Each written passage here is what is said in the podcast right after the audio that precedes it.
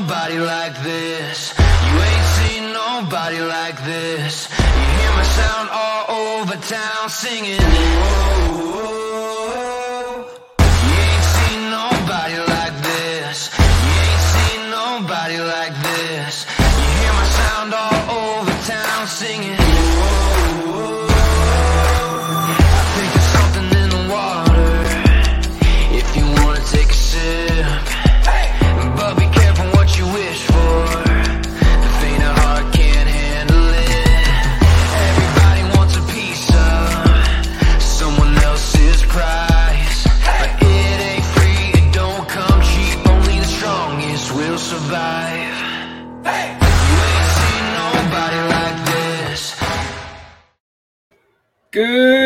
evening and welcome to uh, San Antonio Soccer Roundtable. My name is Harry. Joining me tonight is Royce. Uh, sorry if my voice is a little bit uh, off, dealing with some allergy issues. Uh, but uh, Royce, uh, how are you feeling this evening? weather's changing, right? And it kind of sucks. it's Um, something. yeah. Um, doing all right. Um, wow. Apparently, my uh, this needs to change. um, uh, doing okay. I mean, four point week is pretty good. U.S. men's national team, not so much. Um, we'll get to that. Mixed results. uh, yeah, just kind of an up and down thing. Cardinals kind of got eliminated in the playoffs and the one game crap. I have no comment on the Cardinals. I will not comment on the Cardinals. that kind of stunk, but Uh, but how are the Astros doing? I, I believe they're uh, still swinging strong post Oh, according trash to can uh, era. yeah, no, according to the uh, White Sox, yeah, those trash cans are getting beaten up loud and clear. Yeah, something tells me that um, the White Sox just can beat them. But Well, so- discussion. I'll, I'll get this out of the way. This is my feeling on the whole thing. Uh, number one, the Astros completely lost all credibility with 2017. I need to fix that. Um, that's the first, first and foremost. The Astros did it themselves. They shot themselves in the foot. They crapped on their own credibility. They don't have credibility anymore. That's it. Uh, number two, the Astros scored six runs in the first game, nine runs in the second game, six runs in the third game. They lost one of those games. Um, yeah, it's not not saying they're not cheating. Um, like I said, they lost credibility, but um, yeah, for you to say that, oh yeah, uh, they didn't do it in this game where they scored six runs again. Yeah, no, you just actually your bats woke up for one game. So, but we'll see what the Chi Sox do. So, I'll just say this: if cheating has been in baseball for decades, as Oh, yeah, long as no, for sure. as long as it's been starting, and give me a second. This is gonna be totally unprofessional. even your uh, beloved St. Louis Cardinals had a uh, issue. Uh, the Dodgers get- have had I'll issues. Get the Yankees have had hit- That's issues. The Red Sox have had issues. Uh, the entire sport had issues with PEDs earlier. so, uh, where do you draw the line here? But uh, we'll, we'll So start the- out. Good lord, go that's ahead. still not enough. No, the, just with the Cardinals thing, it was one guy, and basically what happened was he had heard. Um, so Jeff Luhnow, who was the GM of the Cardinals once upon a time, had moved to the Astros. He's gotten hired by the Astros, and Chris Correa, who did time in federal prison, um, heard through the grapevine that Lunau had somehow hacked into the Cardinal system and stolen basically all of their um, their metrics as far as scouting, uh, how they scout, who they've scouted, and and other such information. So Correa apparently uh, took it into his own hand instead of going to the authorities like he should have. That's what he should have done. But instead of that, he decided to do investigation on his own. Went to the Astros um, scouting. This is all, by the way, in court documents. You can Mhm. find it. It's all public information. Um, I'm just saying it's cheating. no, no, no. And and what he did was he decided to check out the Astros scouting network to see if there were any similarities between his and the Astros. The uh, password was Eckstein uh, one two three or something like that, which Eckstein was a Cardinals player at the time, and uh, that's when he was like, okay, this is weird. And then he f- figured out supposedly what he told the feds was it was it was the same thing. They had stolen Cardinals proprietary information, but he couldn't prove it, and the, uh, the uh, feds couldn't get a warrant on it, so they didn't want to do that, and they just brushed it under the rug and said, Correa, you hacked. Like, no, that it, what he did was illegal, and he did time for it. Was it the whole team? No, but the uh, from what um, from what the feds had concluded, from what he had concluded, something was stolen, but because the cops couldn't, the- the feds didn't want to get a warrant on it, that nothing was proven, and everything was just okay. You know, you get your four years, and we're just going to brush it all under the rug. So that was the beginning of that.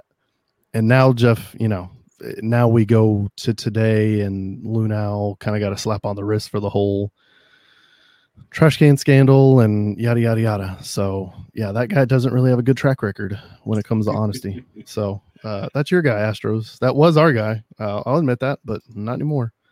Yeah. So, So, but anyway, moving on to UTSA. Uh, I'll probably start the show uh, with UTSA and probably end the show with UTSA. But uh, fair. uh, speaking of the ladies, uh, UTSA women are off. I think probably to their best start. They're at seven, four, one, two, and two in Conference USA.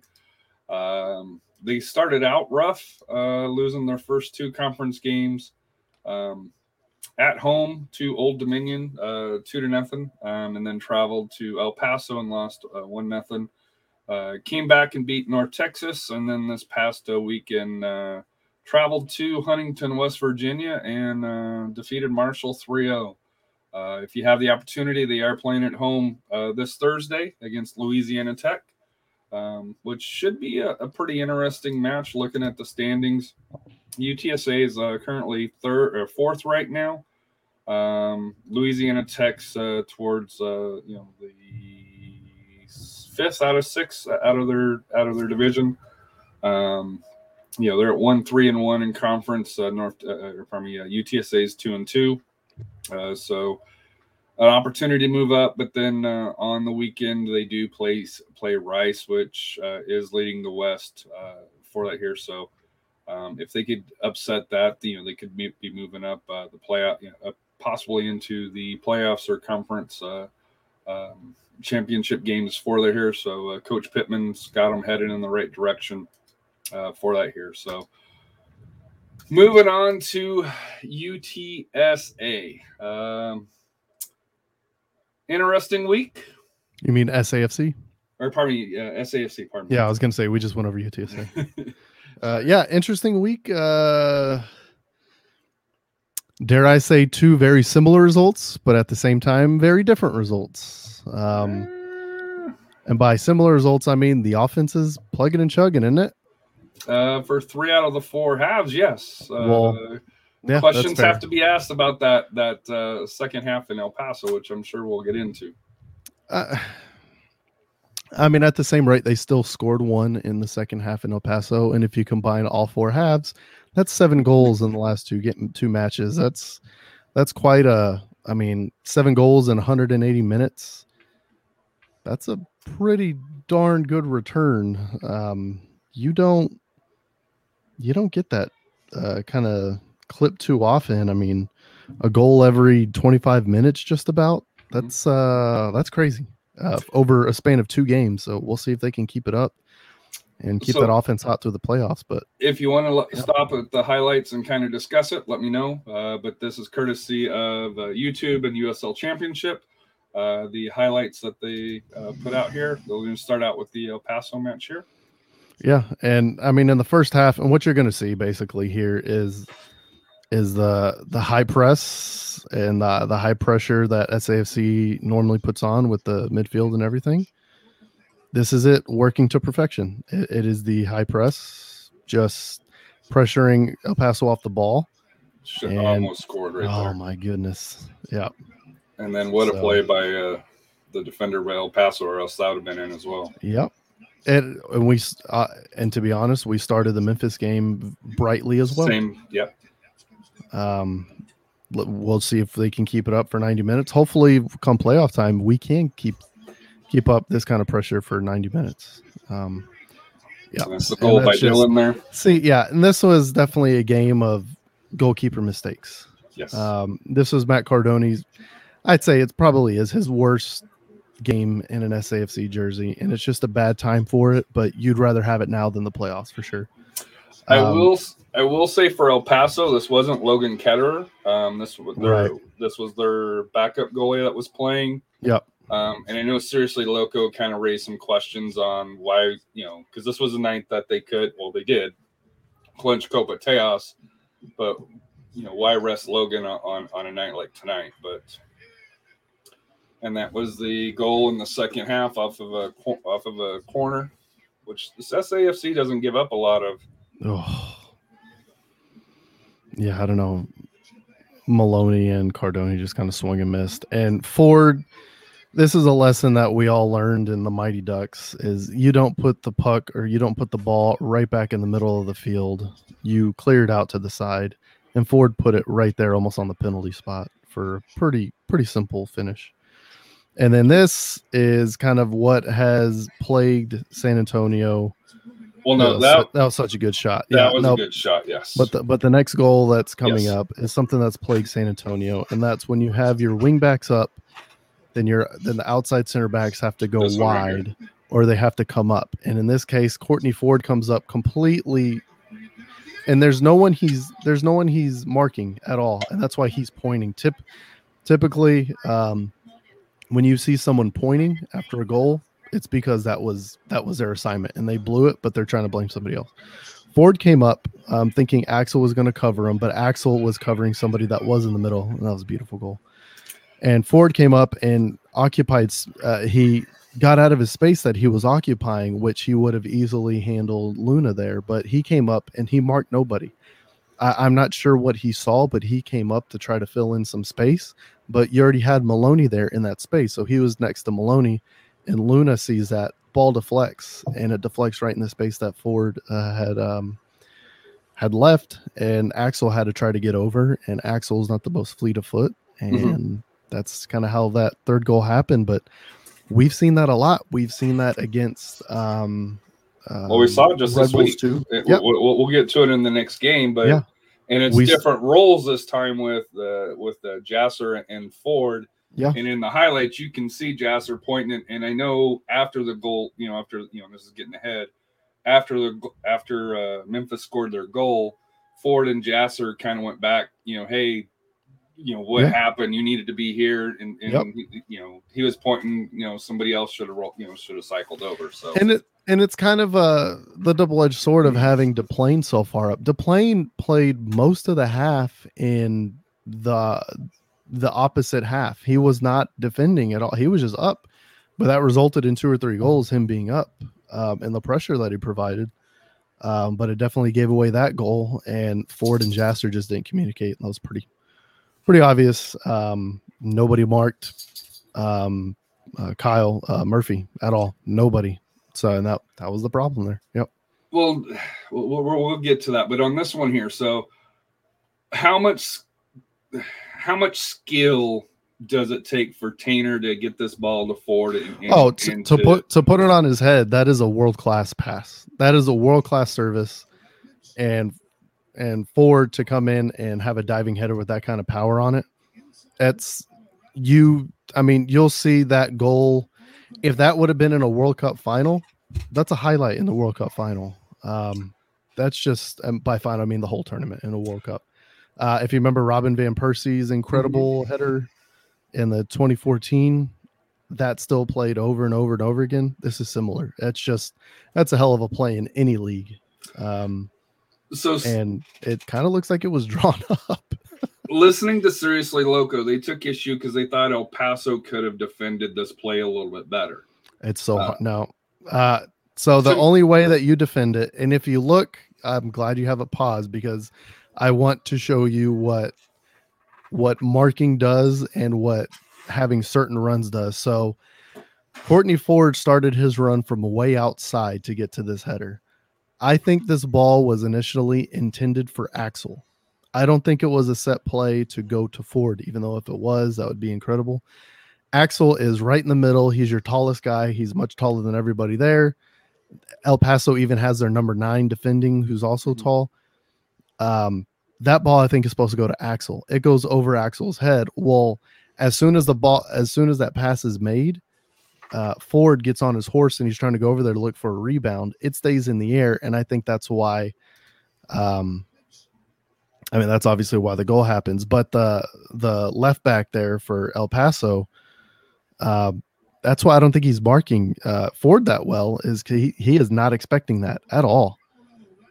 Not Right, at all. That see, back, yeah, yeah. that ball is supposed to go to Axel. It goes over Axel, but Ford is there because they know where the ball's going to be. It's going to be in a general area, and it just happens to be there. And that's a hell of an individual play by by Ford. Uh, it's a And I think great. it caught the goalie off off.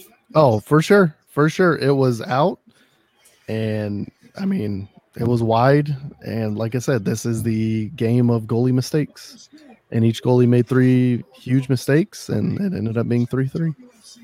So and, like I said here, that video is courtesy of on YouTube and courtesy of USLChampionship.com uh, for that here.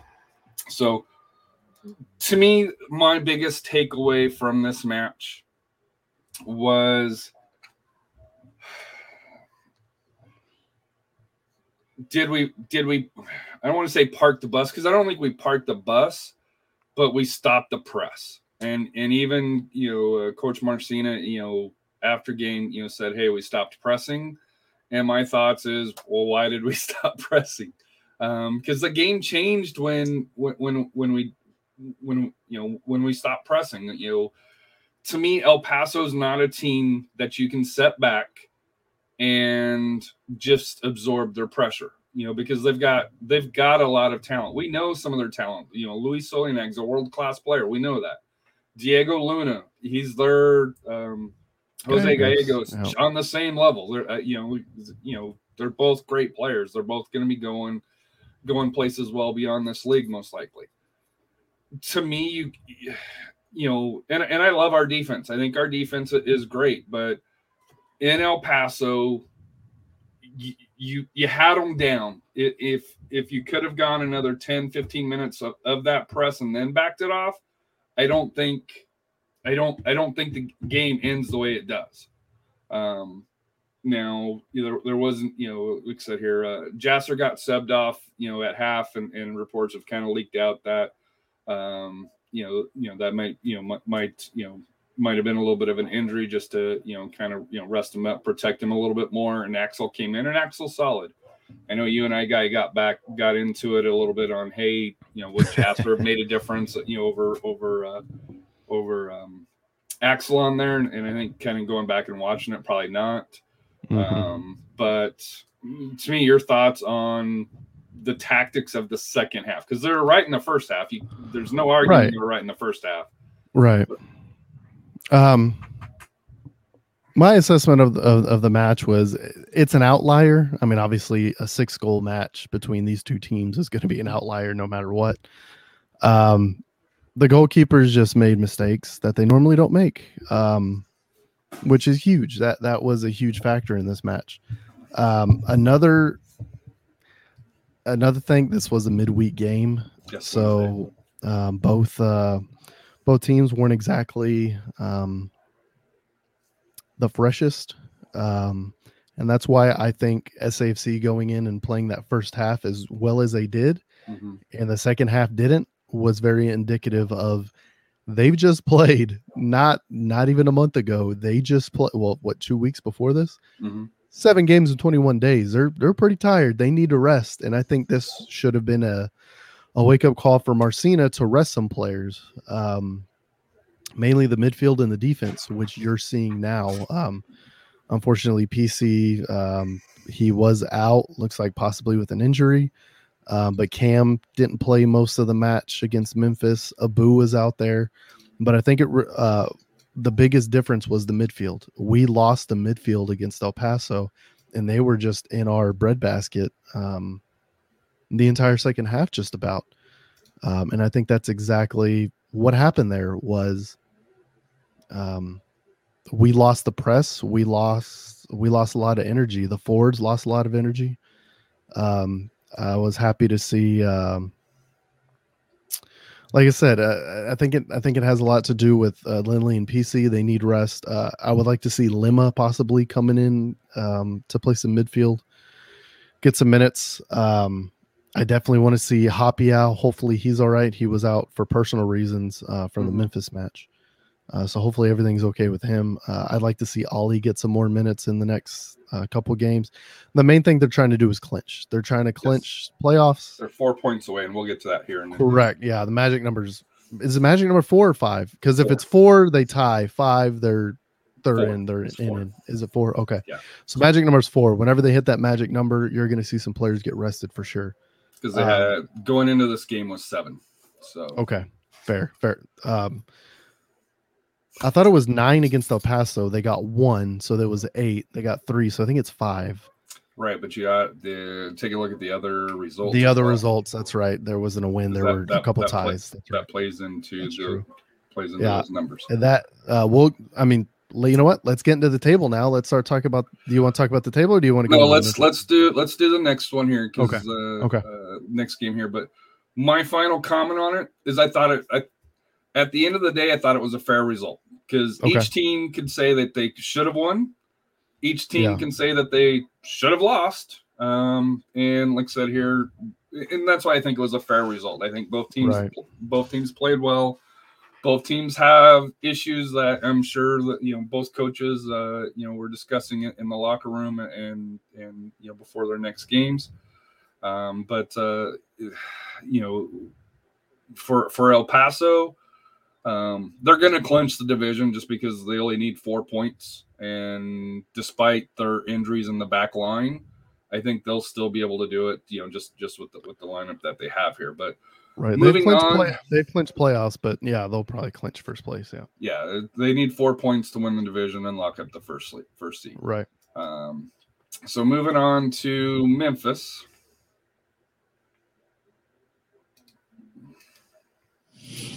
And as you mentioned, we start out very similar, uh, you know, as we did against El Yeah. Paso. Coming at them. I wish we would start uh, every half like this for sure. I was a little bit worried when the ball got rejected in the first. Yeah, that's not a great start. It's a good start for them. Very exciting to see the uh, three up top and Dylan, Epps, and uh, Nathan. Yeah, this is Jose's. dynamic running. And there's Nathan, an opportunity. Cody Cropper is there to make the first big save of the match.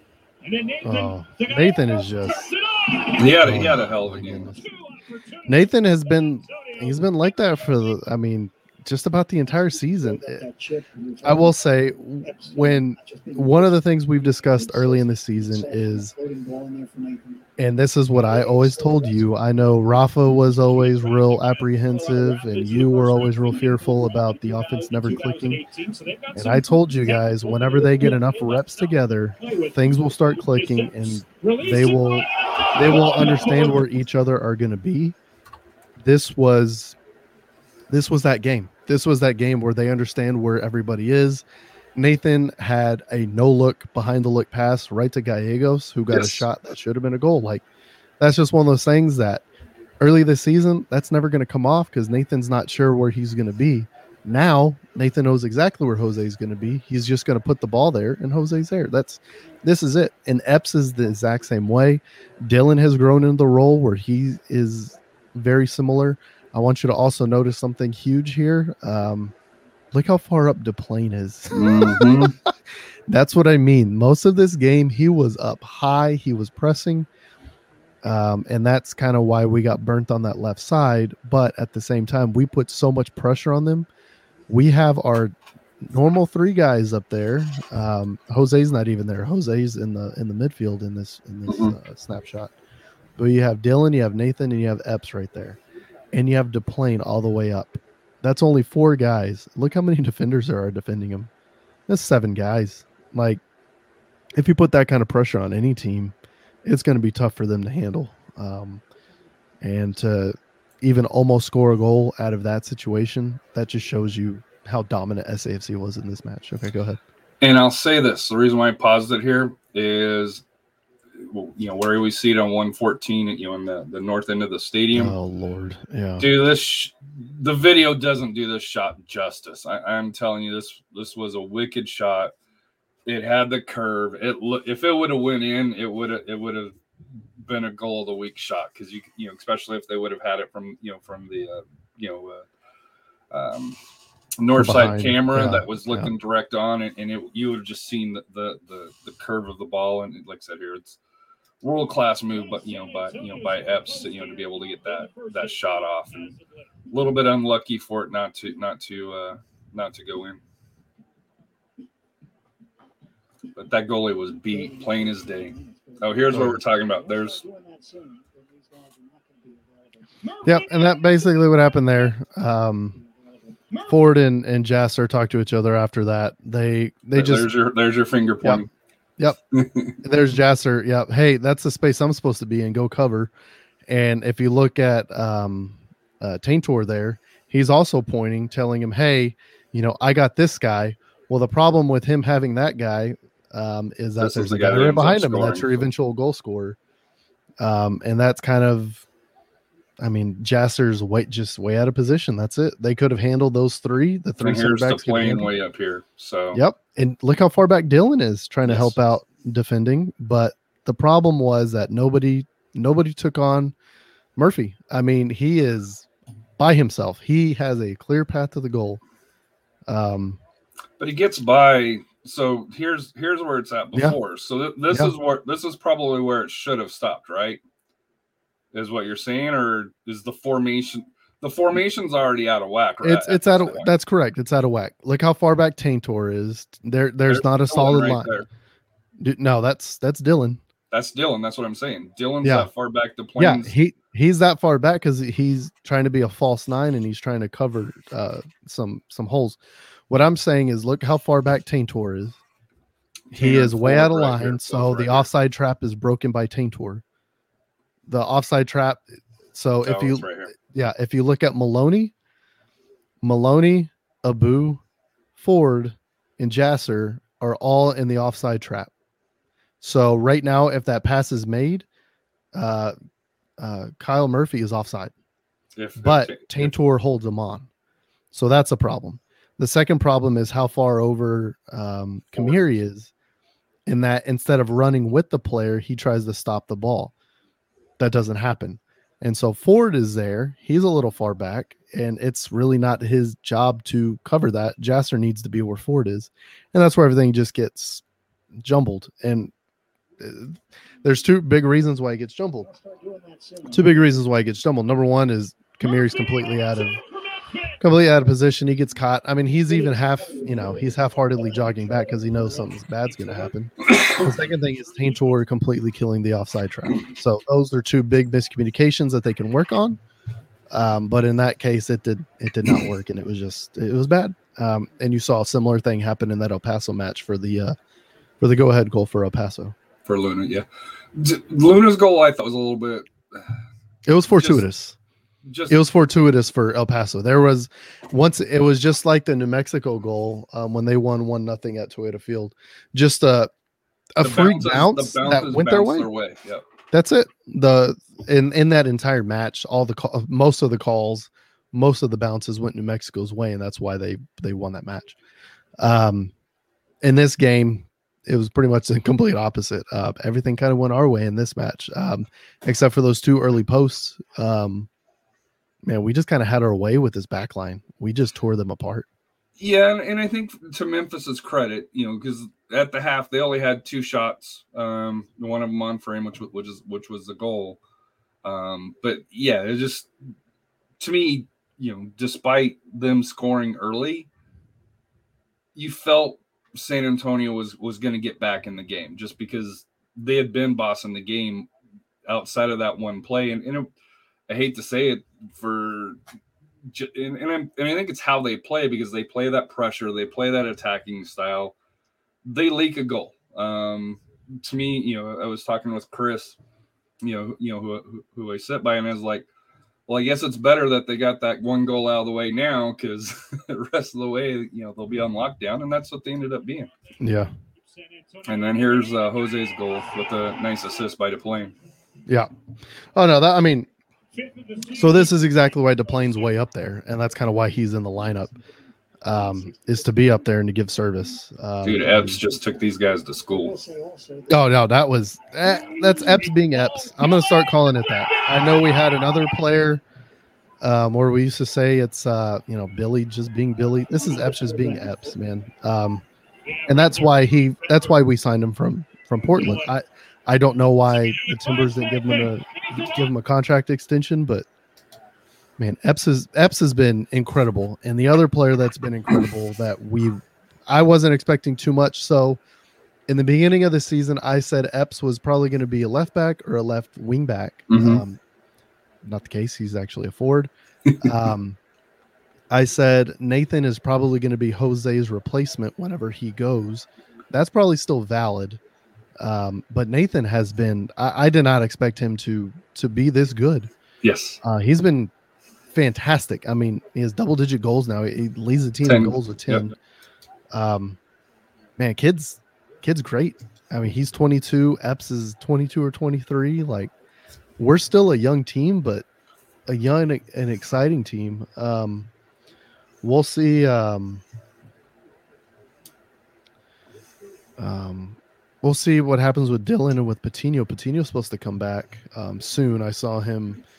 It doesn't look like he's running on the field yet, so he's probably he may be come back maybe the last game of the season, second to last.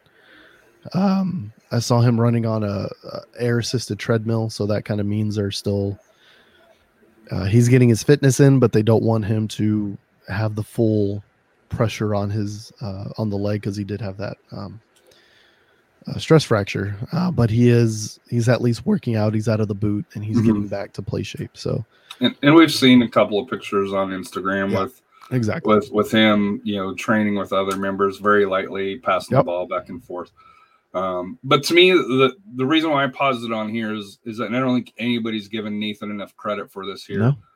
How many times have we seen people leave early? Um, and you could tell you can you can tell on this upcoming goal, him and Dylan, you know, he ti- he timed it perfectly uh, because it was, and he waited and waited and and, and then And you know, he beat the offside Dylan trap. pulled it. Yep, he beat the offside trap, and that finish is just Didn't make any mistakes. just a howitzer. Like that kid has a 20th of October when they head man. And then Albuquerque to take on the Mexico United. And then I know Nathan earlier we gave Ollie some grief here, but to me he did it. He did the right thing. no, no, Ollie, run. no, Ollie, Ollie did exactly what he needed to. to. This right. He is- kept his this- run. No, this was so what he did was he made um, the two defender he basically sucked in two defenders with them the what there was and this is guard pause it Yeah, 'cause we're gonna gonna get to talk this, about yeah, this this is such such a trash call so real quick um what what ollie did was perfect if he crosses uh, he doesn't take a defender with him. They stay with the ball carrier, and he probably goes offside. Him continuing his run, his run, he makes 33 think, and he makes the other center back think, hey. And if you look at the defender even behind them, he's pointing, hey, you go out and you cover this guy. He's going to be too late. So he's pointing. The defender there, the defender furthest in front, sees him pointing, but he realizes, oh, he's going to be too late. I also need to consider if he passes to to Ollie, and so he kind of half commits, and this is kind of a thing that'll get you in trouble in soccer. He doesn't really commit to one guy. He doesn't really commit to the other. Uh, it's kind of like the option in football. Um, You eat- you gotta somebody has to take out the ball carrier, and that's the quarterback. You've got to take out the quarterback. If you don't, that's an easy walk in for the quarterback. You don't always have to go after the running back. Well, in this case, the guy gets caught in between and lets the quarterback score. So that's Well, I also what think. Ollie's run here keeps and especially Keep- it keeps the goalie honest, goalkeeper honest. Where Mhm. he's got to. To me, if if I thought he was going to pass it because Ollie would have had a clean Yep. shot. Um, And this is- think anybody was expecting him to pull the trigger like he did. Yeah, this is a perfect case of playing without the ball. That is running without the ball, taking up space without the ball. That is a perfect instance, and that is a huge show of maturity from Ollie Wright to understand the situation, and it shows how far his professional development's come. Because I'm not sure if he does that at the beginning of the season, Mhm. but for him to make that run there and to continue it, he he makes he fifty percent makes that goal. I would give him fifty percent of that goal right there because he he sucks away two defenders and a goalie um, from Nathan to allow him to have that pullback shot. And that give, So- Na- gives Nathan a brace on the night. Another brace, and Um, like SAFC said, 007, um, or double double goal seven because he ha- he's had four braces this season, which is the most in the history of SAFC for any player, not in a season, but ever. It's crazy.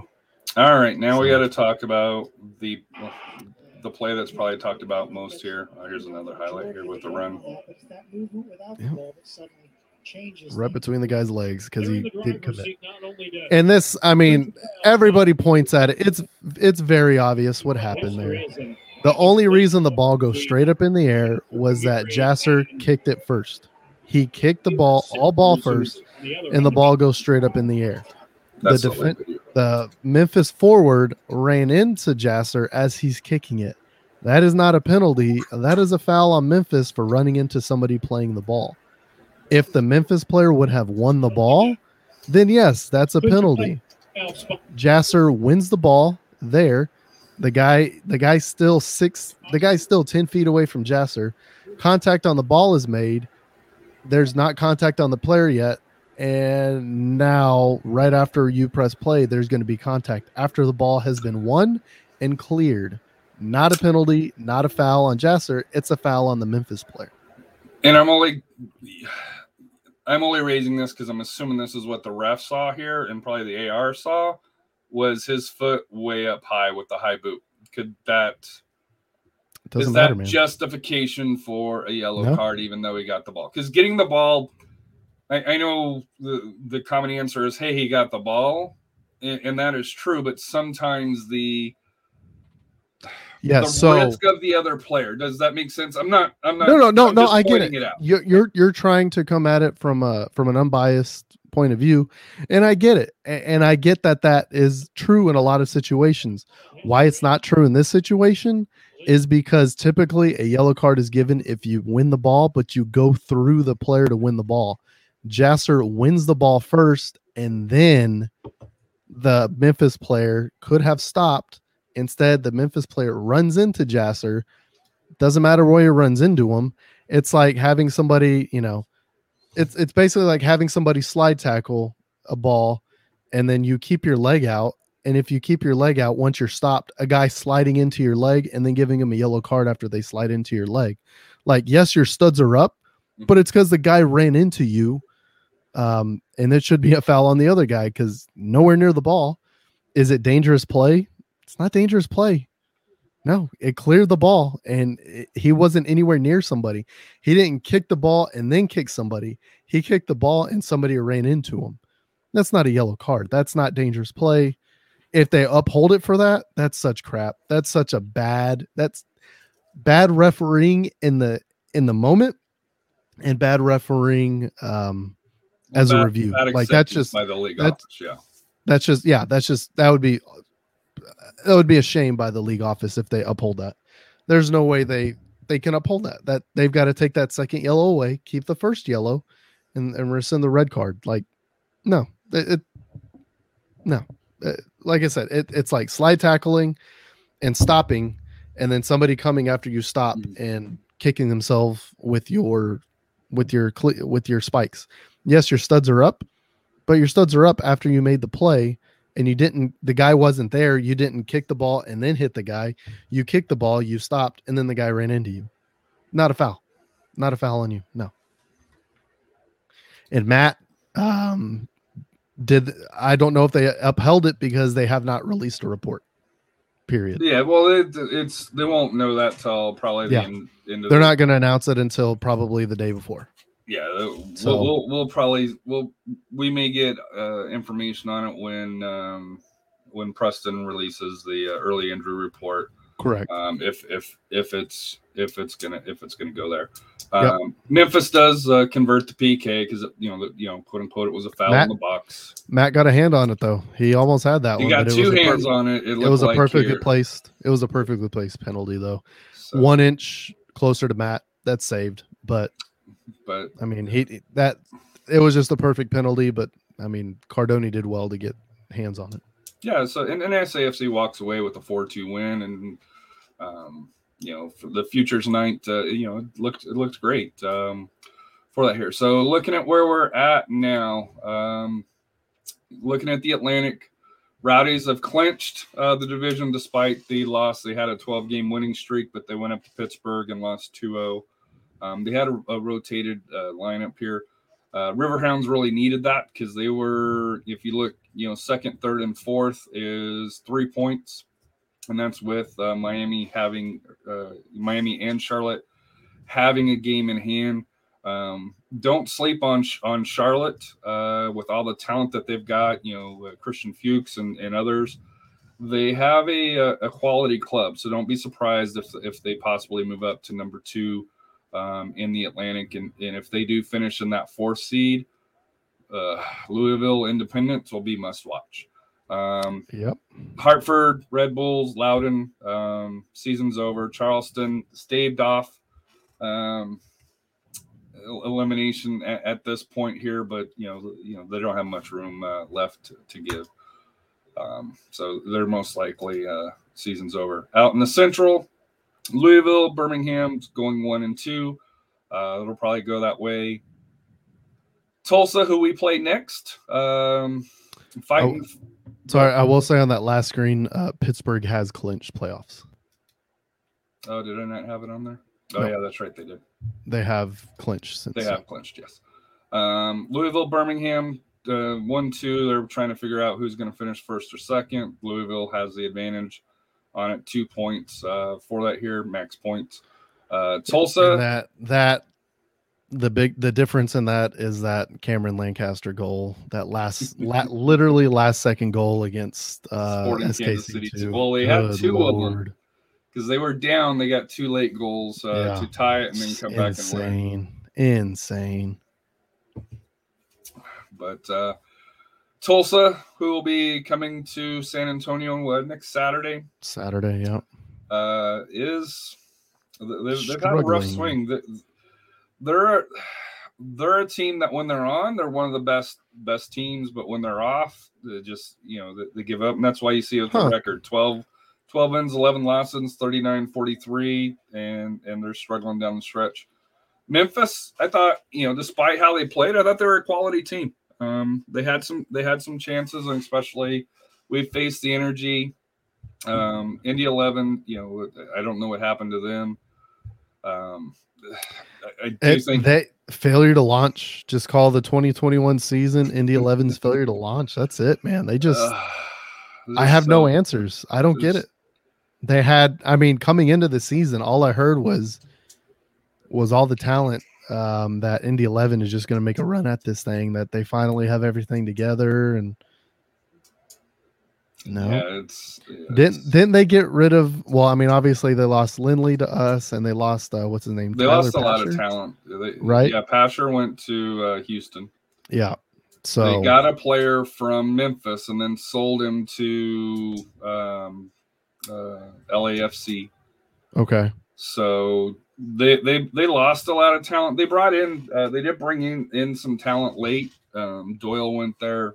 yep, Uh, they signed a couple of players right at the deadline, but they've got no hope. Uh, Memphis, No. you know, as you can see here, their max points is forty. seven. Yeah, I mean, well, no, game in- 40 for 40 for Atlanta United, Indy 11, and Memphis is at 20, uh, 20 or th- 38 points. So, and Tulsa's at 39. Yeah, You know, so uh, basically their season's done. Yep. Uh, it'll be interesting um, on Memphis if, and even Tulsa, um, if they can widen that gap between Oklahoma City because they're at 36 at 29 and, and Yeah. Tulsa and Memphis at 27. So they got two games in hand to kind of build some cushion for that here. In the mountain, uh, El Paso, 55 points. Uh, our max points is 59. So that just tells you how, you know, how good that, you know, they've been here. oh yeah, Uh, they've got an outside shot at clinching home field, but I think it's going to go to Phoenix uh, or Tampa. Uh, those are the top two. We're two up on Colorado Springs and have the tiebreaker. mhm. Um, Colorado Springs on Wednesday plays El Paso, uh, Oh, wow. so that could be another favorable draw for you know for us. Even if they drew them, they played three times in three draws, so I wouldn't mind another draw uh, from uh, you know, switchbacks El Paso or flat out El Paso win. Yeah. And the team that just will not go away, Austin Bold, uh, have to be in the driver's seat Once at this again. point. Yeah. Once Uh, again, um, Austin getting hot late and making some moves. I mean, last year they were the um, almost the Phoenix Rising Killers. So let's see if they can finish the job this time. They do play good defense. Uh, so Yeah. If there is one team that That's what I'm saying. Phoenix may not want to see, and I say may because I think Phoenix their talent just dwarfs them, but you know that that's most teams in USL. The Bull do play great defense, and they do have a, a, a top quality goalkeeper on loan from Nashville. Uh, was it Panchico or um, Panicco? I think it's Panicco. Panicco. Uh, yep. you know, from there here, who, who's great between great between the pipes. Uh, Colorado Springs, uh, like I said here, they've got. I I don't. Their say their season their win. seasons their season's taking a downturn after they sold Ngalina. I mean, Uh, they've they've they've lost the step. They've lost the step since they sold Ngalina. I think my my opinion. I think they've lost the step, but has it been that, or has San Antonio took two steps forward? I think it's Colorado. I think Colorado Springs. I mean, they've had some draws that they had no business drawing. Um, I mean, they drew Real Monarchs in Utah. Zero, I mean, yeah. That was that's that's a bad result. Um, for SAFC, that's a bad result.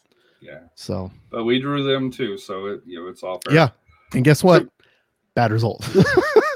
to me the the the the mystery team like RGV, like I said, I thought would come back because they have Me bolstered too. the lineups. They're they're a lot better than they were. yep. Um, they're just running out of matches, and then New Mexico United is, is the to, to me, and and I've talked to Somos Mas, you know, uh, to me they feel like 2019 SAFC, where you, you look at the talent, Yeah. and yeah, it's missing a couple pieces up front, but the talent should be performing a lot better than what it is.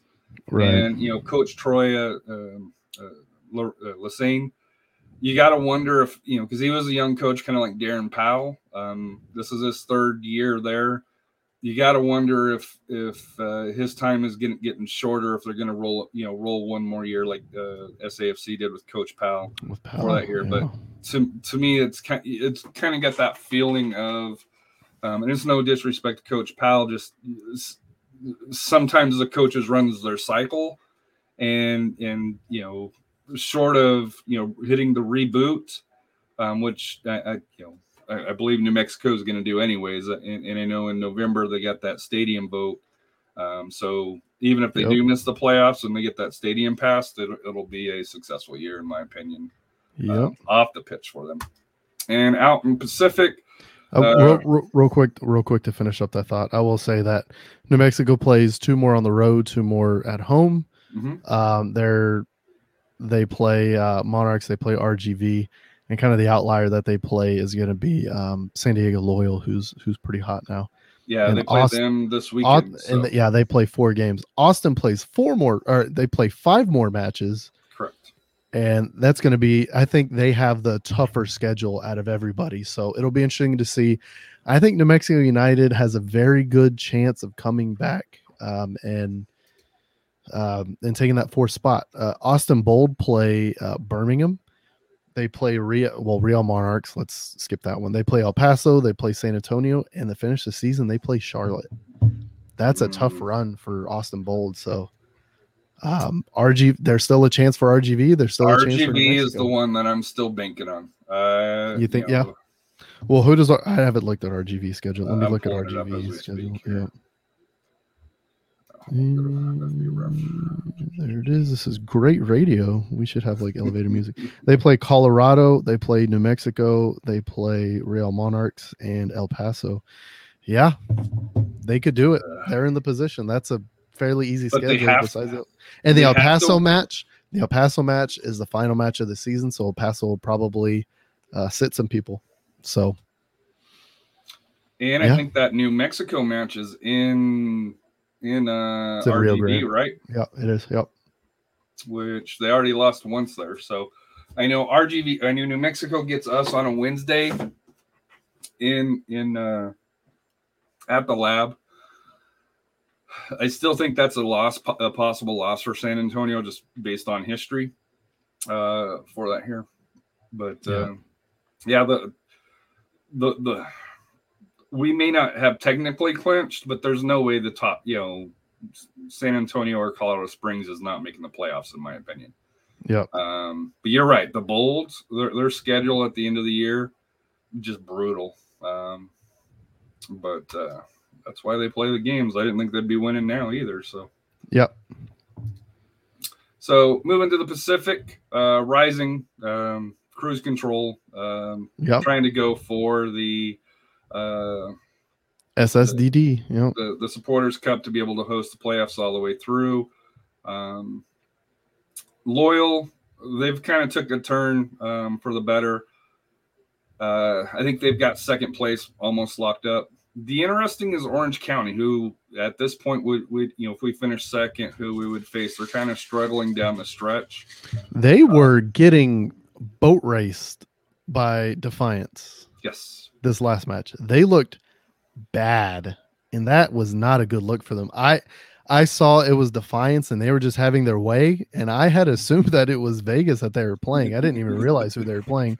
Uh, no, it was Orange County, and I what what is what is happening to that team? What happened? they changed coaches they've had injuries it's to me to me i question and i sent this to a uh you know in a tweet to orange county uh uh soccer cast is does orange county even make the playoffs because if you look at it Yeah, um, it's close. la galaxy they're only two points behind for third and, and if you look at their recent form they're in a lot lot better form the roots are starting to cool off again um, after a real slow start uh, to start the season. You know they've got their act together.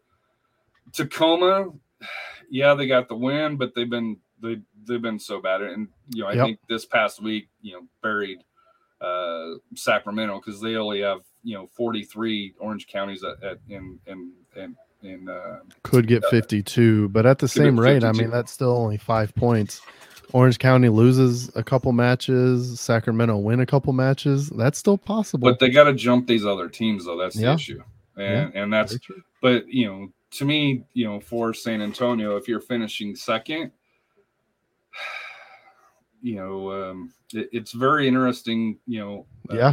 it's setting up to be pretty effing crazy isn't it you you would hope you would hit a team that is lulling like orange county and not somebody coming in hot like if republic LA come in and too. Yeah if republic come in or if la la2 come in just super hot. Oh buddy. Yeah. Yep so after the first round this matters the the the seeding of, of the points here. So looking out in the east uh rowdies uh louisville city uh, Lou, Lou city birmingham pittsburgh charlotte miami tulsa uh memphis so uh, obviously uh and just me- just by the way for the viewers pittsburgh has clinched playoffs so Yes, just Pittsburgh keep has that in mind playoffs. Yes. And then out west, um, and El Paso has clinched playoffs as well here. Um, Rising uh, in first, El Paso second, San Antonio's actually third in total points, uh, followed by San Diego Loyal, uh, followed by Switchbacks, Bold, um, and then the Pacific finish up on the bottom two. So, uh, what would be interesting is if uh, Switchbacks can get ahead of Loyal um, along those lines, where you could have the top three, th- three out of four from the mountain. Um, and you know, like I said here, there's going to be upsets in the playoffs. So there, there Oh, yeah. always is. There, you know, Oh, yeah. it's, it's a one game match. and my my call is if austin somehow makes it i i think austin has the best chance of beating phoenix from the west i i really do i i, I really feel that that if that matchup happens again i think austin has phoenix's number i really do but we'll see So looking at the playoffs here, uh, as we speak, um, this is as of week 25. I didn't update that. Uh, it would be El Paso hosting uh, Los Dos, uh, Switchbacks traveling to uh, the Loyal, uh, San Diego or San Antonio hosting Orange County, Rising hosting the Bold. Um, out east, you got the Rowdies and Memphis 901.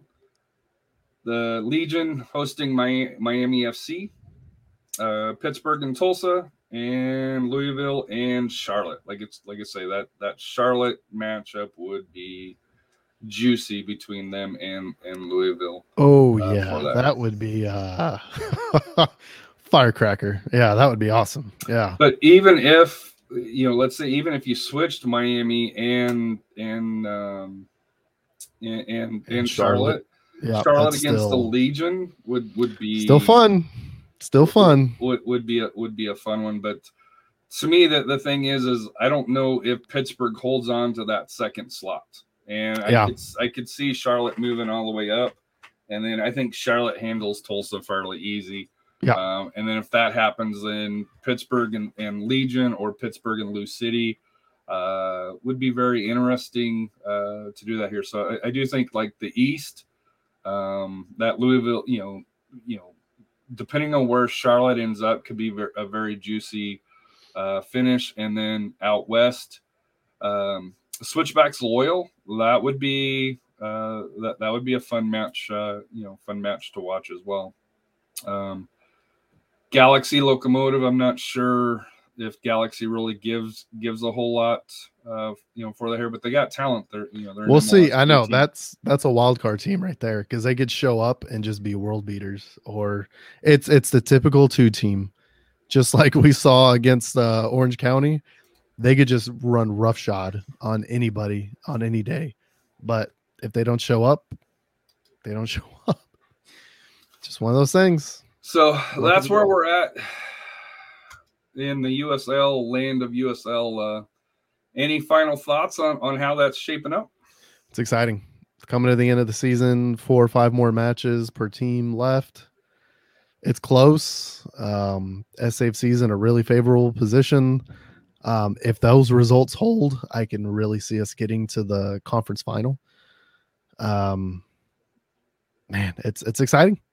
It's exciting. We'll see. Uh, normally, this is a time of year where San Antonio FC fans are just don't have fingernails. Um, but this year kind of feels different. So we'll see. It's been an odd year. Um, Even it- more odd than last year, which is dumb to say, but it's true. Well, I think last year was kind of more typical, where we got out to that hot start, and then Oh, you're talking cooled about results wise. I'm talking about just Yeah. in general. yeah. But for this Yeah. year, it's it's kind of been that slow burn where, where they, Yeah. they didn't they didn't do poor, but you could tell that they weren't the results weren't there at that What- point. right. So what happened in the beginning of this season that's The never really happened is the injury bug. We're just hurt for the first four, three or four months. Um, and everything's kind of coming together late in the season. Uh, we had, you know, the, what was it, the 18, eight, 16 points out of 21 possible on that Mhm. insane road trip. Like, that's crazy. And that's, that was huge. Um, and getting hot at the right time. It's kind of what it's feeling like instead of, you know, instead of depending on some late results just to squeak into the playoffs, we're kind of handling our business right now. And it's an exciting time for sure. So here is a question here for you. Oh, no. What do you do when Patino comes back? Well, I mean, right now he's, we'll see who's hot. That's it. That's what it comes down to. I would like to see Dylan late game because of his size. Uh, If you need to chase a goal, Dylan's your guy. I mean, last minute goal against El Paso, mm, that's the dude you want in there. Uh, from what Patino has shown, I mean, the last time we saw him was what early July or The late last time we saw him, he was throwing fists. Um, but Fair. but from what we saw in the beginning of the season, his hat trick against Colorado Springs and his the game after that with a goal, Mhm. he's very much a guy who you want starting uh, Yes, to be in the there to to, wreak havoc. Yeah, he can wreak havoc like Nathan can wreak havoc, um, and Gallegos can as well as Epps. Can you imagine those four? Oh my. I'm excited. Um, Patino coming back is would be huge. Um, and yeah, it would be cool to have um, Dylan to come on as a late sub if we need him, because he also has the talent. Same with Ollie. Um, this team, I mean, the Ford core is it's exciting on this team. It's crazy. There's there's no holes there. They're all top talents. And here's a question that's more in play now. Uh, Sam Gleadle uh, came back, Yeah. got some minutes. Yeah. You start him over to playing. I think he's a little bit better. Oh yeah, yeah, yeah. Yeah, no, it's it's Malo- Maloney and Gleadle. Those are your two. Um, there's there's no doubt. there shouldn't be a doubt. Um, that's it. It's Gleedle and Maloney. So what the plane does, the plane will do one of two things. He's a center back. The plane is a center back. He will do one of two things. He is a multi-talented center back where he can go forward and he can help out in the attack, or he can stay back and help defend. He does not have the legs to do both. Gleadle has the legs and the Mhm. talent to, do, both. So you want Gleadle out, whichever side you're going to attack on, left or right. And that's kind of the beauty is you can have Gleadle switch with Maloney, and you can completely throw up defenses that way. I have not seen that tactical um, implementation yet from Marcina, but we haven't seen Maloney and Gleadle on the field together a lot. But you can have that happen in an instant. You can have them switch after you know at a throw in, or you know there's a goal kick, boom, switch, and once they switched, completely screw up the other team, and you're now attacking on one side, Maloney staying back on the other side, and teams aren't going to know what hit them. So that's exciting to see if that if that comes to fruition. So the the final comment on USL um, actually has to do with Real uh, Monarchs here. hmm Um, and this is from ESPN FC. A 13 year old Axel Kei, and I, I'm pretty sure I pronounced that correctly, became the youngest player ever to appear in a professional American sports league this weekend as he made his professional debut for Real Monarchs. Um, also, Leo Torres got 45 minutes uh, for Real Monarchs in that 0 0 draw against uh, um, uh, Colorado Springs this past weekend, which helped uh, us out quite a bit. Um, so awesome to see Leo getting quality minutes, and I know he. Um, I saw an interview uh, with the Real Monarchs side where you know he was talking about you know the change from weather and the altitude from San Antonio to Salt Lake City, um, and then just you know how you know you know getting getting in and and being welcomed by by the team here. So awesome to see uh, Leo and, and and you know I'm sure we mentioned this before, but you know wish you luck. Uh, but 13, uh, what were you doing at 13 there, Royce? Uh, What was I doing at 13? I was living in Katy, Texas. Uh, I was winning the district championship in tennis, in doubles and in singles. so you could have went pro, buddy. Yeah, probably should have because I decided to go baseball and hurt my elbow. So don't do that. So yeah, I mean that's what I was doing. I was winning my my district at tennis. So yeah, I was athlete, athlete. So yeah, I was. yeah, that's crazy though. 13, To turn pro is that's football and wrestling, and 13 that would have been what seventh grade, eighth grade, somewhere around there. yeah, seventh and eighth grade. between Um, them, Uh, I did catch a pass as a tight end. Um, There you I go. was one of the slowest guys. but I played blind, but I could catch. And. There you go. the coach put me out and said, "Hey, just run as fast as you can." and everybody saw me leave, and they're like, "Yeah, we ain't covering them." I caught the ball good 20 yards ahead of everybody, and uh, yeah, I didn't score. Unhitch the trailer, son. Yeah. Uh, but hey, and in wrestling, you know, I was I was still learning how to wrestle. We'll say. Uh, That is such an underrated sport, and there's Oh, so I- much nuance that goes into it. It's insane. and I don't understand why Northside doesn't have it. It's to me, it's a great outlet for young men and women. Um, Northeast has got it. Um, it. It creates team. It helps develop, you know, uh, you know, confidence in yourself. You know, you're right. It to me, I think wrestling is. I think wrestling should be at, at all all all levels of of, of, of high school sports. But Yeah, it's it, wrestling is one of those sports. It, it, I mean, yes, it's a contact sport, but there's so there's some broken bones, you know, things like that happen. But there's there's no real fear of concussion in that sport. Um, I mean, not not like a high impact sport like soccer or a football. Um, and that's kind of the a big issue we're having nowadays. Are all the concussions kids are having, and it, it's insane. It doesn't put the complete wear on your body that like a baseball will with elbow surgeries and Mhm. shoulder surgeries and knee surgeries. So You can. it's, it's just a classic sport. You can get hurt. You know, there's, there's Oh, no, no, you- question. you there's no question about that. I'm not that. saying you can't get hurt. It's not chess. I went from a seventh grader that lost every match to by the time I was a senior, I qualified for the state tournament and won a couple of matches. I just missed on medaling, but it's that growth that you can do and you Exactly. can take pride into it. To me, I think the biggest market against wrestling, and I don't know if it's so much now, is Eating disorders. the eating disorders, the weight Yeah. loss, Yeah. yeah, along those lines, and and Yeah. you know that, that you know that's that's that's the big negative uh, uh, about wrestling. 100%. um, you know, uh, unfortunately, but for me, it was a godsend. It, it was you know it's, you know I learned hey you know I was a scrawny little kid at, at seventh grade, and you know I, I got rolled every time, but you know it was something fun, and it was being able to do with friends, and it was a team Yep. environment, but yet it was still an individual sport where hey if i didn't get the job done i lost Yeah. um you know along those lines and, and then you learn to build it up through there so speaking of losses uh Eesh. us men's national team.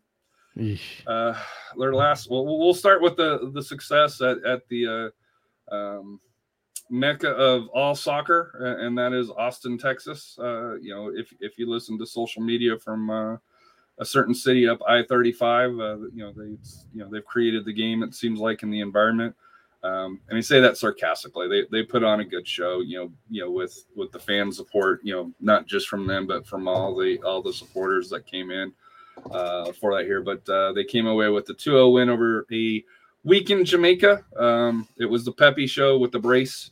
Um, then a heavy rotated squad down in Panama, a 1-0 loss, no shots on goal. Um, first loss um, in a long, long time. And of course, the, the sky is falling because it happened on the same day that uh, the U.S. men's national team got eliminated from the last World Cup, uh, qualifying on that same uh, same day here. So you're our U.S. men's national team expert here. Uh, you know, Rafa isn't here. To, he's, uh, I saw him uh, posting uh, college fair pictures uh, in West Texas, I believe. So that's why he's not here tonight here to give us an update on Mexico because they had mixed results as well. so Yeah. the tie against Canada. I'm Yeah. Sure, that's not going over in in well. Azteca. In, Mexico. Azteca. Yeah. So, but as, as far as I know, we kind of joke, uh, you know, about the performance here, but uh, U.S. I think is comfortably uh, qualifying. Uh, I guess you'd say here. They're they're above the line, and there's quite a big drop um, to going in, you know, below fourth place. Which I mean, it, the first three places automatically qualify. I think the fourth um, has to go to a playoff, but Playoff, yes. um, they're they're still in a comfortable position. That Yes, they're tied with Panama, but Panama still has a lot of tough games to go ahead of them. Um, the U.S. obviously still has to play Mexico twice, which is an issue. Uh, we still have to play Costa Rica. Um, th- this next game, no matter what had happened in Panama, honestly, this next game is what I was going to uh, have as a gauge on this team and what it's going to look like. This next game is going to be Costa Rica at home. Uh, last time when we did not qualify, when the U.S. did not qualify for the World Cup, we lost. Was it two 0 or four 0 to Costa Rica at home? That's really when the wheels fell off and every and the sky started falling. That was that was it. That was that was the doomsday. Was that absolute garbage performance? Um, November fifteenth of twenty sixteen. That's when they lost oh. 4-0. God, God, that's so long ago. But that was, um, dear Lord. Um, but yeah, that was that was pretty much when I was like, yeah, this team, they may not actually qualify, and I didn't say it. I thought it. Like, God, they're bad. They're really bad, and I mean, it came to fruition. The difference- the difference- by losing 2-0 to them in September stateside. So the 4-0 was Right. I think the 4-0 is what Yeah, cost 4-0 his was- job, right? Yeah, the yeah, yeah, exactly. The 4-0 was when Jurgen lost his job, and that was in um that was Costa away, Rica. yeah, in Costa Rica. Um and then yeah, the 2-0 was at Yankee Stadium. Um I believe it was was it Yankee Stadium or was it uh, Red Bull Arena? It was in New York, I'm pretty sure.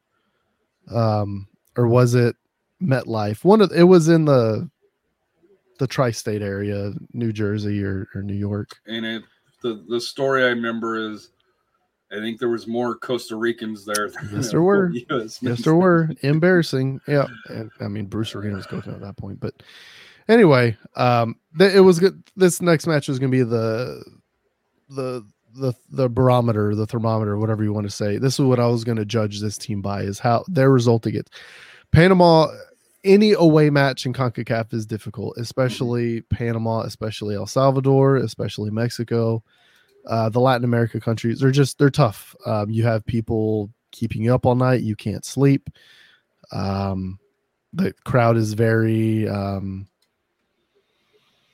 intense. Let's go with um, and compounded by the fact that Berhalter had seven changes. I, I put this. I do put this loss a lot on Berhalter, but a, a big issue with this match was, and this is kind of this is the problem with the with the U.S. men- this iteration of the U.S. men's national team is they have not figured out how to break down a low block.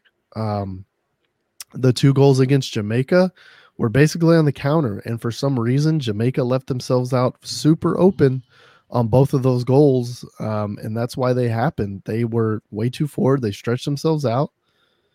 Maybe they got desperate. Maybe they felt like they really needed a result and they needed to try to get a counter. It didn't work out for them. They just left themselves open, especially on that second goal. Like there was, that was just that was bad. It was just real, a really bad match by Jamaica. Uh, in this game in Panama, it was a pretty typical Concacaf low block that they're going to see. They're going to see that over and over again, and they need to learn how to break that down. If they can't break that down, they have no business qualifying. Mhm. So, but it's that's it. Uh, that's what they're going to see. They need to they need to work through it. They need to be better. Berhalter needs to not rotate seven freaking players. Like that's not good at all. Um, and they need to put more pressure. Um, I, there there are a lot of questions. Um, they'll be answered against Costa Rica. Like I said, um, they need to figure it out. The Costa Rica um, game is what we're gonna.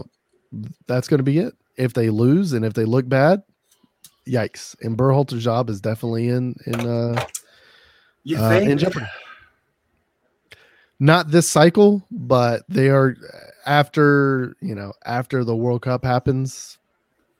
If they if they lose this match and they barely squeak into the World Cup, well, because they have this one here, and then they have Mexico.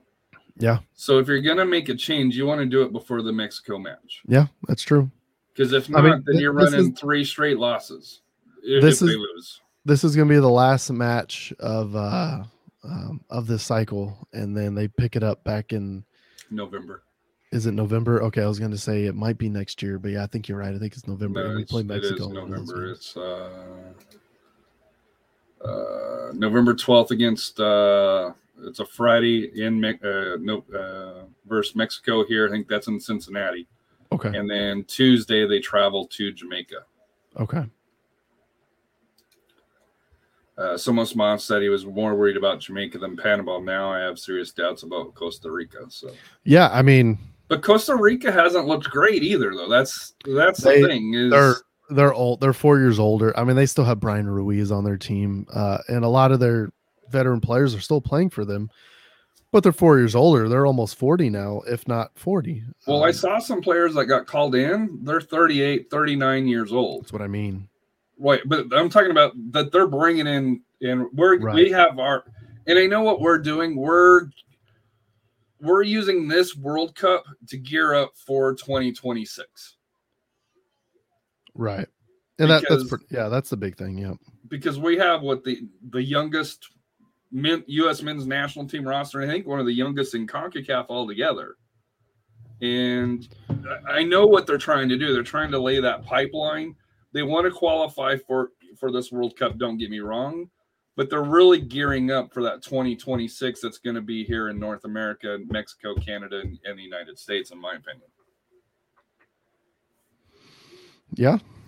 Pretty much, man. Um, and is uh is Keylor Navas playing with Costa Rica?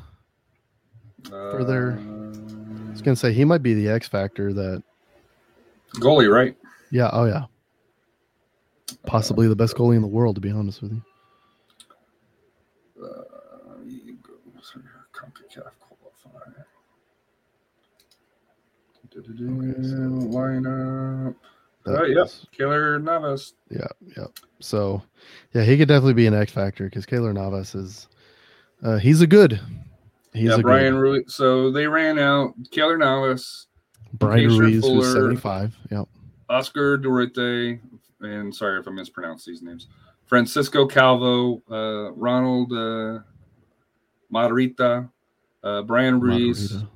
Mhm. uh, Celso Borg- Borges, A- Borges. Yeah, a lot of MLS players there. Yeah, Joel Campbell, Joel Uh, Campbell, who was in England. Jonathan For a while. uh, Venegas, um, and Jose Ortiz was their striker. Okay. Yeah, I mean that's a lot of old guard players, um, but they're going to be smart. They know the. They're very familiar with the Concacaf way. We'll see. We'll see, man. We'll see. Um, that that game is going to be huge and need a result. Need a result. So, final thoughts. I'm gonna we're gonna cover one real quickly, and, and I gave my thoughts on it already. Um, but Danielle, uh, former co-host of the and friend uh, co-host of the pod now, friend of the pod, and Liz uh, did Protagonist Weekly, um, which you can get off of Protagonist Soccer. Uh, they went into um, the NWSL and really kind of delved into a, a great conversation about the culture in women's sports and not only the abuse that took place as far as you know with with you know the sexual abuse the alleged sexual abuse but also the you know just abuse in general um, whether it be verbal or you know physical or sexual or along those lines here. So um, i gave rafa the opportunity to to express uh, his thoughts on it. You know my thoughts um, you know kind of very similar to the last time where um, it's shitty. I know it's shitty but unfortunately i don't know i don't know how to re- relate to it. You know just you know number one i've never been you know in a soccer environment you know professionally non-professionally. Um you know wrestling you know yes it you know there's there's a lot of that contact but you know you know boys and girls are completely different. Um but kind of your thoughts? I know you've you've been around sports uh you know for a lot of your life here. Uh, your kind of thoughts on this touchy subject. That- That's an unfortunate way to put it, but it's um oh sorry. it's it's not it's not good uh, and it's really disappointing. I think the the number one thing that i've taken out of this is just disappointed it's supposed to be the best league in the world supposed to be the best players in the world and for them to have to go through this crap uh, and can you imagine what you know lower leagues are having to deal with i mean this isn't going to be the only time that this happens i mean we just had a huge congressional hearing from a lot of the former gym uh, gymnasts in the in the And U.S. swimming. Olympic. Swimming is And- also has faced faced issues So- with it as well. It's not like we. It's 2021. We've gone through this Me Too. We're in the midst of the Me Too movement. It's about damn time this crap is fixed. Like, th- this is it's unacceptable on every level of U.S. soccer. And U.S. soccer, from what we've heard, very much knew what was going on and did very little about it. And that is probably the most disappointing thing. And that's the most damning thing. It's it, it's about safety. It's about safety. It's about respect. And these are, you know, supposedly the pillars that US soccer is built upon. And it wasn't there for these players for the last few years.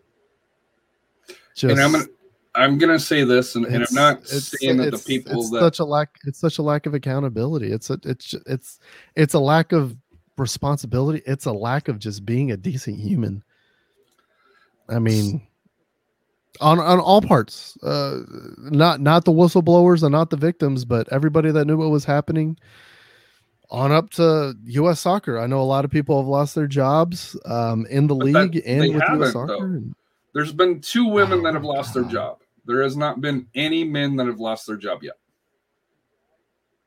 it's embarrassing That that I can't explain. You know, That's embarrassing. is- and, and I'm not saying that the the women who are running in WSL and the top attorney shouldn't have been fired. I'm not saying that. Yeah. But this this this happened well before they were put in place uh, Yeah. for that here. And I know issues with the Washington Spirit. There's been issues with you know with uh, Racing Louisville, Lil Lane. There's there's been issues. So I don't Portland. you know condone that Portland issue. Thorns. Um, I guess. Well, I guess I got to correct myself because Portland did uh, put on administrative leave uh, one of the VPs that that was in run of it, but out and, and they had to because Portland was catching a lot of grief from Uh, yeah. Uh, from, from what from what we've heard, from internal. Yes. Yeah, uh, yeah, and I mean, people, good on you, Portland supporters. Uh, when crap like that happens, you pull your funding because that's how you hurt them in the long run is your pocketbook. Because I mean, in the end, they're a business. That's the whole reason that MLS is this single entity structure is because otherwise we wouldn't survive financially. And well, if you don't want to survive financially, then shit, I, I don't got anything for you. I'm not going to give you any money anymore. Just get out of here. Yeah. It's just. Um, But it's disappointing. Um, at the same rate, I think it's very important right now for, and I'm, I'm gonna, I'm gonna take this in a different direction. Uh, I'll be 100% honest. I'm very uncomfortable with this situation. It should be uncomfortable for everybody to talk Mhm. about this. It's not right. It's it's it's not right. It's disgusting. Um, it needs to get fixed. There needs to be accountability from the top down. There needs to be punishments all throughout, and there probably should be a congressional hearing on this. To be honest with you, this is this is some crap that this is what Congress needs to deal with. Uh, Greg Abbott, this is what you need to deal with. You need to deal if you're going to be a leader. Go start talking to the Houston Dash and the Houston Dash players about this. Don't worry about some made up, mysterious things that apparently trans kids are gonna yeah trans kids are gonna ruin sports or you know some haitians their country's going to crap because their president got assassinated and they had a huge earthquake. Don't call them an invasion. Help them out. And at the same time if you want to be a leader help these players out that are obviously having a difficult issue in their in their league. Go investigate. Make sure it's right. Make sure it's safe for them. Anyway let me take it down a notch and let me try to go with um, where I was going to go. This is uh, this could be a, a big thing for USL. USL starting their women's leagues. Um, what I think the very first step that they need to do um, is establish a. I know they have a, a USL players union. I hope that their female players will also be a part of this union and I hope they have similar um, similar rights, and they have uh, just similar structure in general as the male players. Um, that would go a long way. That could have gone a long way into um, preventing this. To be honest, is um, if the NWSL had a very powerful player union, like probably the strongest player union in all sports is the NBA Players uh, Association if NWSL had anything similar to that, I don't think this. I think this gets nipped in the bud four or five years ago when it was taking place, um, or whenever it was taking place. I think it was four or five years ago because there was a coach that was going through teams. Um, I think that's going to be a very important thing, and I hope that results from this. At the same time, something that could really help, and I know has been a very embarrassing situation for the U.S. as a whole, as far as soccer is concerned, is getting the U.S. women's national team a strong players union that actually has some rights Mhm. as far as getting their players what they deserve. That would also go a long way, and I hope from this that is established. Um, but USL, I hope you're watching. It- my dog's very excited about this point. Um, USL, like, I hey, hope your time's up. yeah, that's basically what she's saying. It's out, we're an hour and a half in, but what what I'm saying is I hope the USL is watching. I hope they're paying attention, and I hope they establish a very strong women's players association and give women's rights to you know have a have an avenue to where they can talk to somebody who's separate from the league if they have issues like this and they can blow the whistle on i mean I'll, bullshit like this this is nobody should deal with this in any employment I mean, imagine this is happening to imagine this is happening to you at your job. This is basically what's happening to these women. Mhm. It's fucking embarrassing. It's embarrassing, and it things need to happen. And I think Congress they have a lot on their plate. They need to get involved in this because this is worth their know time that by take their actions. Um, another thing that's very embarrassing that really needs uh, dealt with. But So, your final thought uh, for you know, because I've got two of them here.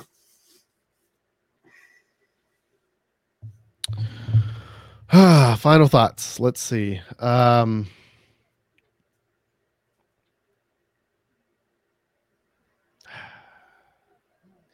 I'll try to keep it positive. I know we just kind of went down a, a long train of just what's going on, and it, like I said, it's embarrassing. But let's try to keep it positive. Let's end on a positive note. We're having a good time. It's a playoff push. SAFC's in a really good position right now Mhm. Get out there and support your team, man. Um, I noticed that there were a a very a very conspicuous certain group of people that and certain things that were missing in the stadium for the last match. Um, the team doesn't deserve to be abandoned right now. They are hot. They're playing well. They need all the support they can get, and they need to hear the city. City needs to come out, and they need to get behind this team.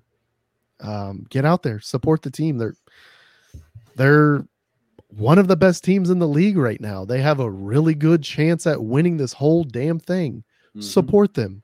They're going to need us for the playoff push. They are in a great position right now to have a home playoff match, and I want to see I want to see Toyota Field sold out for that. That'd be the first sellout in a long time since the pandemic. I I would love to see it. We'll see. So I've got two of them. One's going to be kind of contradictory to what you're just saying, um, but I'm going to tie it in. Um, if you cannot go to San Antonio FC match, which hopefully you can, uh, please go out to your six and zero UTSA football team. Uh, Yeah. homecoming against Rice. Um, you know, you can get tickets. Uh, you know, for them. Go Runners. Uh, they, uh, you know, they are a fun team and they are a complete team uh, to to be able to watch. Um, you know, for that here, they're already bowl eligible, um, and the sky's the limit on on, on this team here. Yeah. Um, my other one, and this is going to be uh, it's a tweet by Dan Vaughn. Um, he runs uh, Protagonist Soccer. You can follow him at Soccer Barista.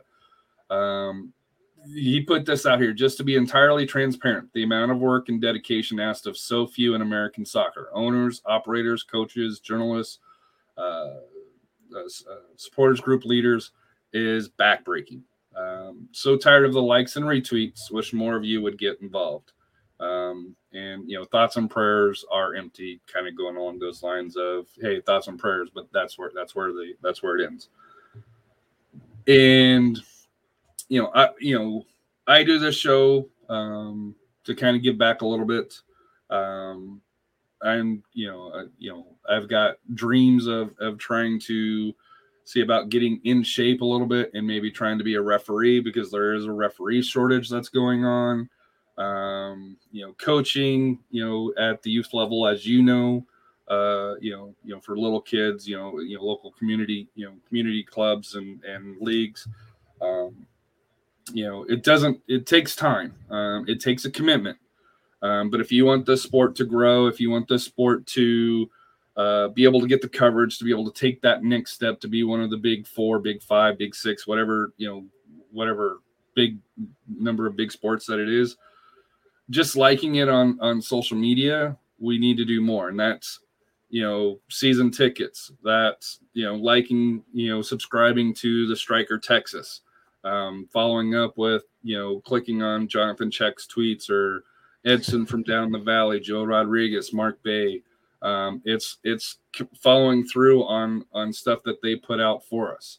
It's you know Dan Vaughn with Nisa and all the work that he does. You know, in I know it's not a SAFC league, but it's still a league that that gets doesn't get the amount of coverage. So, um, please, if if you can step up and help out, you know, I, I know I've said I'll help him cover, you know, because they're going to try to cover USL League Two uh, this year, and I said I'll try to help out, you know, with that. Even though I hate hate writing, but it's something that you know I want to step up and be, you know, help help the game grow the best that I can. So, uh, my plea to all of you guys, and you know, it's a community once you get into it. You know, it's you know Somos Mas, you know Petragna Soccer, um, down in the valley. You know, uh, you know, you you create a bond with people that follow this game at the lower leagues, and and I know with MLS there's that same bond as well. I run in a little bit different circles than there, but you know, I, I see the same thing that that goes up there. So, if you love the sport, find a way to give back. Um, you know, whether it's coaching your kids' ki- uh, team like Royce does, or you know, running a podcast, or you know, doing something to kind of help spread the world or word. Pardon. But want to thank everybody for tuning in. We're at an hour and a half here. Uh, like I said, here we got to figure out a way to shorten these. But uh, Yep, I know. I had my kid walk in and like, hey, uh, it's the time yet. So, also real quick, uh, go watch the new Bond movie. It's so good. how was it? It's so good. It's not what I was expecting. I'll be honest with you. if you're not a um, Bond guy like myself, Oh, it? It's if you're not a Bond guy, it's probably even better. Is it? Um, they broke a lot of molds. Um, there are a lot of callbacks to previous movies, which is cool, but it's not cheap callbacks like when Sam Mendes was uh, the director. There's not, oh yeah, I know the DB5. I mean, the DB5's in it. Spoiler alert. Uh, but there's another popular Bond car. There's a there's a lot of music from a previous Bond movie that So there's a Bond question here for you. is Craig done. Go watch the movie. I I don't know. I don't know. You decide. Um, I will say, um, as a matter of fact, his contract is up, but maybe I mean they could renew his contract. Everybody sees that, but go watch the movie. Um, maybe, maybe not. Um, it- you decide. Go watch the movie. You decide. But it is, it it is so much more than I thought it was going to be. Um, I, I'll go through the Daniel Craig era real quick. Casino Royale, possibly the best Bond movie of all time. Um, and then after that is Quantum of Solace that starts right after Casino Royale ends. I of I have always seen Casino Royale and Quantum of Solace as one continuous, like five hour movie. Um, and I I love watching those two back to back because they're it's a beginning and a conclusion. They the Quantum of Solace ends a lot of what Quantum of, uh, of what uh, Casino Royale starts, and it's awesome. I love those two movies, but Quantum of Solace by itself, it's not that strong. It has to have Casino Royale to be good. Skyfall, decent. Um, there are a lot of those cheap callbacks to other Bond movies because it was the 50th anniversary. Um, because it came out in 2012. Doctor No came out in uh, 1962. Um, good movie though. Spectre, disappointing. A lot of really weird plot points. Uh, Blofeld being a brother, really, really weird as a Bond fan. Really weird. Uh, this movie ties a lot of a lot of that stuff up. It ties basically everything in the Craig era that you ever wanted to end and get tied up. It gets tied up in this movie, and it's great. Um, go watch it. Uh, I'm I want to watch it two or three more times. To be honest with you, it's it's incredible. Yeah, good. So go see Bond. Go support your local team, San Yep. Antonio FC this weekend, or UTSA football, or if Yep. you're watching like uh, Somos Mas is, uh, go support your team. Uh, I think they're playing uh, this week at home.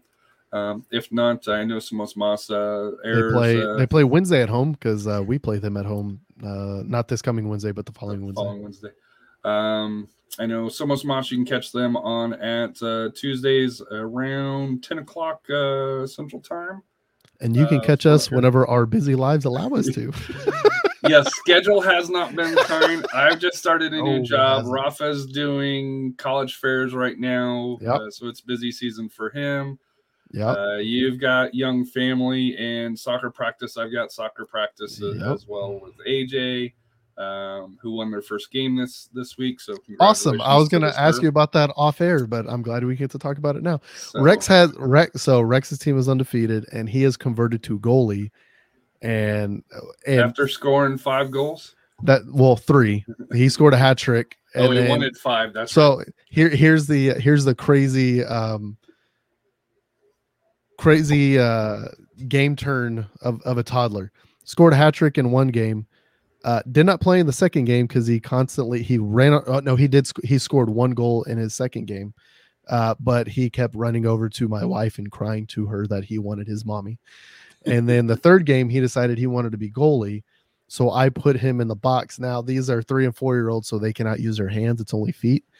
With his feet, he still saved about four goals from the other team where they had it was like three or four on nil on him, and he kicked the ball away and cleared it. So showing some promise. Uh, hopefully we can get a a, really cool uh, tutorial with um, Jasser Khmiri on being a, a Terminator and just uh, clearing everything. So we'll see how that goes. Or you want you want him to be goalie and, and turn into uh, Matt Cardone? So there are two players that my kid knows. My kid just turned four. There are two players that he knows. He sees their number, he sees their face, he knows who they are, and that's Jose Gallegos and that's Matt Cardone. Those are the two that he knows and the two that he loves. So and he's still trying to decide which one he wants to be. If he's anything like me, he's going to be six two and not the most fleet of foot person. the- I'm I'm fast. I'm not Messi, crazy, stepping and everything. He's probably going to be closer to Matt Cardone when all is said and done. So With the We'll facial hair goes. as well, we'll see. But uh, uh, I have terrible facial hair. He's he's not going to get a good gene on that. I mean, so- no, but- that, ain't going to happen. But th- there's a future in goalkeeping for him for sure. So we'll see if he sticks with it. But it's been an awesome show. Hope everybody Yep. enjoys it. Uh, like I said here, any feedback's always welcome. Uh, please like, subscribe, whatever you listen to. Uh, thank you for tuning in. And what's life without goals? See ya. We're out.